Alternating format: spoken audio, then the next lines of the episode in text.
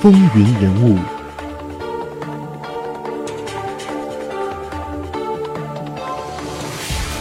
亲爱的听众朋友们，大家好，欢迎来到风云人物，我是华丽。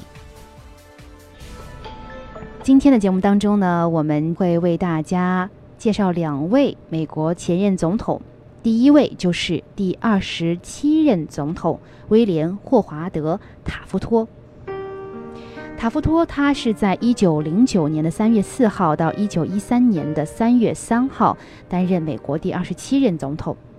他在总统任期内啊，被评价为政绩平平，但是呢，他也算得上一直是勤勤恳恳，做了不少的工作。比如说，他逐步采取年度预算，建立邮政储蓄体系，鼓励保护自然资源，大力的推行反托拉斯法等等。那塔夫托他从自己的这个个人经历来看呢，他当过律师，当过地方检察官。州高级法院法官、司法部的副部长、法庭庭长、法学教授，还有美国第一任菲律宾总督等等。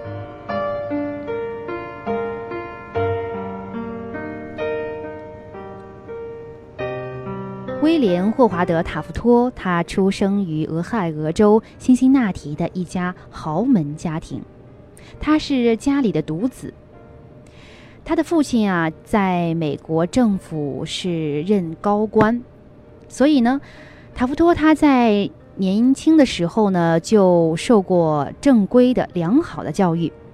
他在大学毕业以后啊，成为一名律师，后来就逐步的步入政界，然后担任菲律宾总督，并且曾经在部队任职。塔夫托他的父亲。是在格兰特总统时期的陆军部长和司法部长，所以呢，塔夫托他早年就得以在当地一所很好的这个公立学校接受教育。他当时啊是一个性情算得上是温和的小孩，也很聪明伶俐，学习成绩也非常优异。十七岁的时候呢，就进入了耶鲁大学。在学校的时候，他以学业优异而出名。成绩在全班的一百二十个人当中名列第二。从耶鲁毕业以后呢，他回到了家乡，又在辛辛那提法学院研究了两年法律。塔夫托他其实，在总统任期里面啊，虽然说是政绩平平，但是我们刚才也提到了，他也兢兢业业做了一些工作。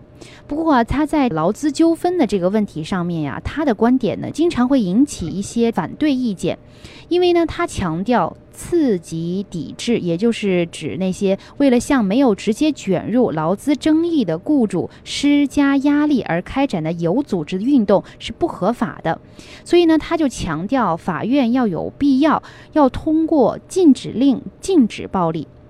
他同时也维护工会的合法权利，要主张把禁止令是用于反托拉斯法。那么这个反托拉斯法呢，其实也是塔夫托他在他的任期里面的一项比较重大的成绩了。那他的前任西奥多·罗斯福到了一九零八年的时候，也就是到他的任期快结束的时候呢，是决定不参加连任的竞选，所以呢，他就做了决定以后，就转而支持塔夫托。在罗斯福的大力支持下，塔夫托就赢得了共和党总统候选人的提名，并且一举击败了民主党候选人布莱恩，而当上了美国总统。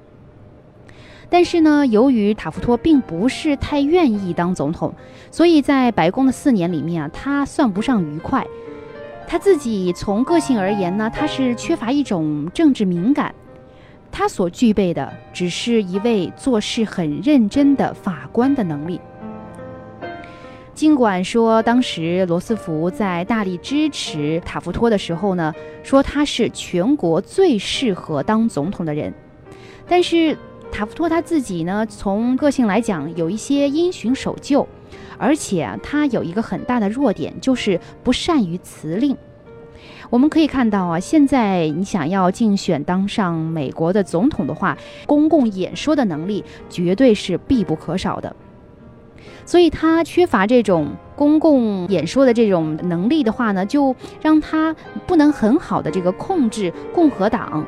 不能够圆滑地调和这种党内相互敌对的派别，而且他同时也是缺乏这个政治手腕儿。他不会很巧妙地掩盖和这些垄断资本家之间的密切的关系，而是推行一系列赤裸裸的、非常极端的保守政策。同时呢，他也没有一种这个独立的思想和政治路线。虽然呢，他在上任以后啊，他其实基本上是延续了他的前任，也就是这个老罗斯福的一些老套套的这个做法和这个政策，但是呢，和老罗斯福相比，塔夫托的才干和能力呀就逊色很多。就因为以上的这种种原因呢，塔夫托的政府啊。每提出一项这种重大的决策，几乎可以说是不可避免的，都引起了非常大的争吵和争议。这对于他的统治来讲是十分不利的。